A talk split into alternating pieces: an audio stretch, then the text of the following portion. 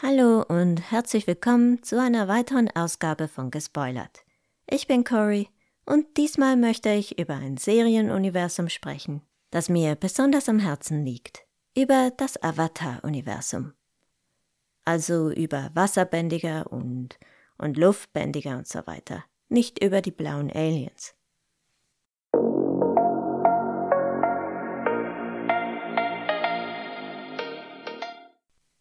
Das Avatar-Universum oder das Avatar-Franchise ist bereits jetzt recht groß.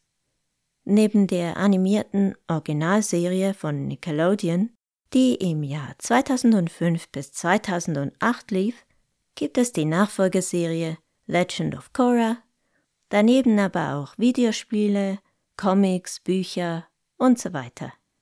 Ach ja, und dann, dann gibt es leider auch noch die Realfilmumsetzung von M. Night Shyamalan.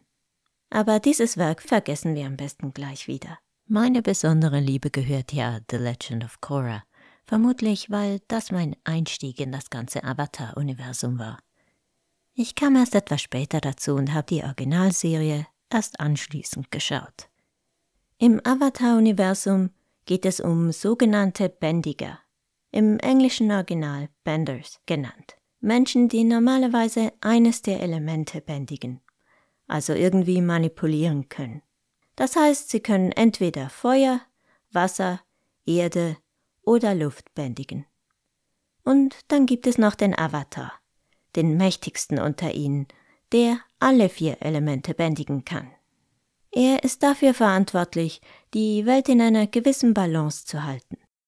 Es gibt immer einen Avatar, so wie es damals immer eine Vampirjägerin gab in Buffy. Und es wird ein neuer Avatar geboren, jedes Mal, wenn ein Avatar stirbt. Dabei folgt die Wiedergeburt einem bestimmten Zyklus, der sich an den Jahreszeiten orientiert. Feuer für den Sommer, Luft für den Herbst, Wasser für den Winter und Erde für den Frühling. Es gibt auch vier Nationen, die Feuernation, die Luftnomaden, den Wasserstamm und das Erdkönigreich. Ang aus der Originalserie war ein Luftbändiger, der letzte seiner Art damals. Und Korra aus der Nachfolgeserie war eine Wasserbändigerin vom Wasserstamm.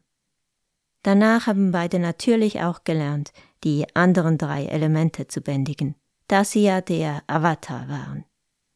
Demnach müsste der nächste Avatar aus dem Erdkönigreich stammen und ein Erdbändiger sein. Im Jahr 2021 hat Nickelodeon dann die sogenannten Avatar Studios gegründet, die für die Schaffung von weiterem Avatar-Content verantwortlich sind und von den Avatar-Machern Michael DiMartino und Brian Konietzko angeführt werden. Ich werde heute über einige dieser Projekte sprechen und natürlich auch über die Netflix Live-Action-Serie, die vermutlich Anfang des nächsten Jahres zu sehen sein wird und die mehr oder weniger dieselbe Geschichte erzählen wird, die wir bereits in der animierten Originalserie zu sehen bekommen haben. Die Martino und Konietzko waren erst auch ins Netflix-Projekt involviert haben dieses aber bald wieder verlassen. Als Grund wurden kreative Differenzen angeführt, was das auch immer heißen mag. Aber kommen wir zuerst zu den animierten Serien und Filmen von Nickelodeon. Zuerst zur Serie, auf die ich mich wohl am meisten freue, nämlich die neue Avatar-Serie, die 2025 starten soll und in der es nun, wie erwartet, um einen Erdbändiger gehen wird. Ich finde ja, das klingt besonders interessant. Ich fand das persönlich immer schon die spannendste Bändigungsart. Da gibt es super interessante Unterbändigungsarten wie Metallbändigen, was einem Magneto-ähnliche Kräfte verleiht, oder Lavabändigen, was einfach super cool ist. Währenddem Cora noch eine Art Steampunk-Ästhetik hatte, dürfte die neueste Serie in etwa in unserer Zeit spielen. Es dürfte nun sehr interessant sein zu sehen, wie unsere Welt Avatar-Style aussehen wird.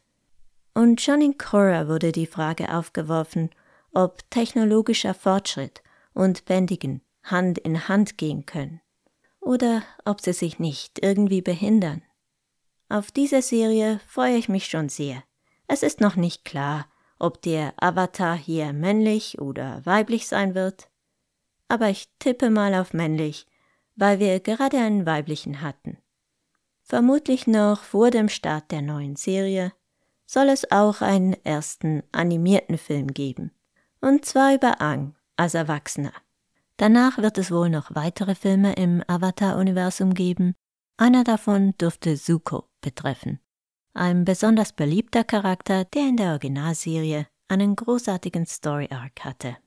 Möglicherweise bekommen wir dann noch einen Film über den Avatar Kyoshi, aber das sind eigentlich mehr Gerüchte, die nie wirklich bestätigt wurden.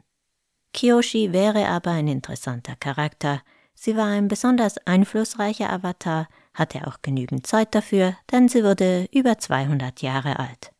Hierzulande dürften diese Avatar-Serien und Filme auf Paramount Plus zu sehen sein, da Nickelodeon, soviel ich weiß, zu Paramount gehört. Gehen wir jetzt aber zur Live-Action-Umsetzung auf Netflix über. Diese werden wir vermutlich bereits im nächsten Jahr zu sehen bekommen.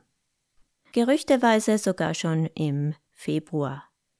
Denn dann wären es genau 19 Jahre, seit das Original zum ersten Mal ausgestrahlt wurde. Es gibt zwar eine Art Teaser für die Serie, aber da kann man wirklich noch überhaupt nichts über die Serie sagen. Man sieht nicht mal Menschen, die vorkommen. Daneben gibt es noch ein paar Bilder, auf denen die Kostüme schon mal ziemlich gut aussehen. Gleichzeitig nahe am Original, aber doch auch stimmig für die reale Welt. Netflix lässt sich das auch einiges kosten. Die Serie hat acht Episoden und angeblich sollen für jede Episode ganze 15 Millionen Dollar zur Verfügung stehen. Da darf man schon einiges erwarten. Es bleibt natürlich der Makel, dass die Originalmacher nicht mehr mitmachen wollten. Was war der Grund? Ging die Serie in eine Richtung, die sie nicht mittragen konnten? Ist das eine Red Flag? Im Moment ist das ganz schwierig zu beurteilen, da wir über die Situation zu wenig wissen. Deshalb bleibe ich aufgrund der Bilder und aufgrund dessen, was ich sonst so gehört habe, vorsichtig optimistisch, was die Netflix-Serie anbelangt. Netflix hat auch versprochen, auf die Herkunft der DarstellerInnen zu achten. Denn die Serie ist deutlich angelehnt an verschiedene asiatische und indigene Kulturen. Die Hauptrolle des Ang wird deshalb, also sicher nicht nur deshalb, der 14-jährige philippinischstämmige Gordon Cormier übernehmen beziehungsweise er hat die Rolle schon übernommen. Die Serie ist ja bereits abgedreht. Angs Sidekicks und beste Freunde, Katara und Sokka sind vom Wasserstamm und ihre Kultur ist an die indigenen Kulturen Nordamerikas angelehnt. Deshalb wollte man hier indigene SchauspielerInnen besetzen. Bei Katara hat das auch gut geklappt. Ihre Rolle wird von Giaventio Torbe übernommen die aus einem Reservat an der kanadisch-amerikanischen Grenze stammt. Sie hat in der letzten Staffel von Anne with a Knee das Micmac-Mädchen gespielt. Und da war sie schon mal ziemlich überzeugend, fand ich. Einen Aufschrei gab es dann aber bei der Besetzung von Ian Ausley als. Dieser hatte nämlich angegeben, dass er teilweise Cherokee sei. Im Nachhinein hat sich aber herausgestellt, dass dem vermutlich gar nicht so ist und er wohl nur gelogen hat, um die Rolle zu kriegen. Was natürlich sehr fragwürdig ist. Den Machern mache ich jetzt da keinen Vorwurf. Man kann keine DNA-Analyse verlangen von jedem Schauspieler. Naja, offenbar hat er die Rolle noch. Und wir wissen ja auch nicht ganz genau, was da jetzt genau vorgefallen ist oder was da jetzt wirklich die Wahrheit ist. Ich gebe Ian also mal eine Chance. Trotzdem ist es natürlich ein Schlag ins Gesicht von all den tatsächlich indigenen Schauspielern, die sich für die Rolle beworben haben. Übrigens werden wir in einer Nebenrolle auch George Takei aus Star Trek zu sehen bekommen. Ich nehme aber an, dass das wirklich nur eine kleine Rolle sein wird. Es ist klar, dass die eigentlichen Luftbändigerkräfte und so weiter einer der großen Stolpersteine bei einer Live-Action-Umsetzung sind. Diese glaubwürdig rüberzubringen, ist gar nicht so einfach. Das hat man auch schon im Live-Action-Film von Shyamalan gesehen. Das sah gelinde gesagt nicht gerade gut aus. Ich hoffe deshalb, man hat sich dafür wirklich genügend Zeit genommen. Leider haben wir bisher noch keine bewegten Bilder der ganzen Serie gesehen. Das beunruhigt mich ein bisschen. Aber naja, es geht noch mehrere Monate, es ist noch genügend Zeit dafür vorhanden. Es könnte natürlich auch scheitern an der Darstellung von Momo und Appa, einem fliegenden Lemur, und Angs Reittier, einem fliegenden Bison. In der animierten Serie sind diese beiden besonders liebenswert und sie sollten schon einigermaßen aussehen. Angeblich plant man mit einer Mischung aus praktischen Effekten und CGI. Hoffen wir einfach mal, das sieht so gut aus wie, wie Baby Yoda zum Beispiel. Grogu oder wie er heißt. Wenn die Serie ein Hit werden soll, müssen Momo und Appa irgendwie stimmig rübergebracht werden. Und eben auch das Bändigen selbst. Das ist das A und O. Aber im besten Fall könnte die Netflix-Serie vielleicht sogar ein völlig neues Publikum dazu bringen, sich in Zukunft auch die animierten Serien auf anderen Streaming-Services anzusehen und das ganze Franchise bekannter zu machen. Auch im schlechtesten Fall haben wir aber immer noch die neuen Werke von Mike und Brian, die mich wohl kaum enttäuschen werden. Und natürlich auch die Originalserie und Legend of Korra, die man sich beide immer wieder anschauen kann. So, ich glaube, das war's für heute. Mehr habe ich gerade nicht zu erzählen. Falls du irgendwelches Feedback für mich hast, würde ich mich freuen, wenn du mir eine Mail schreibst. Meine Mailadresse findest du in den Show Notes.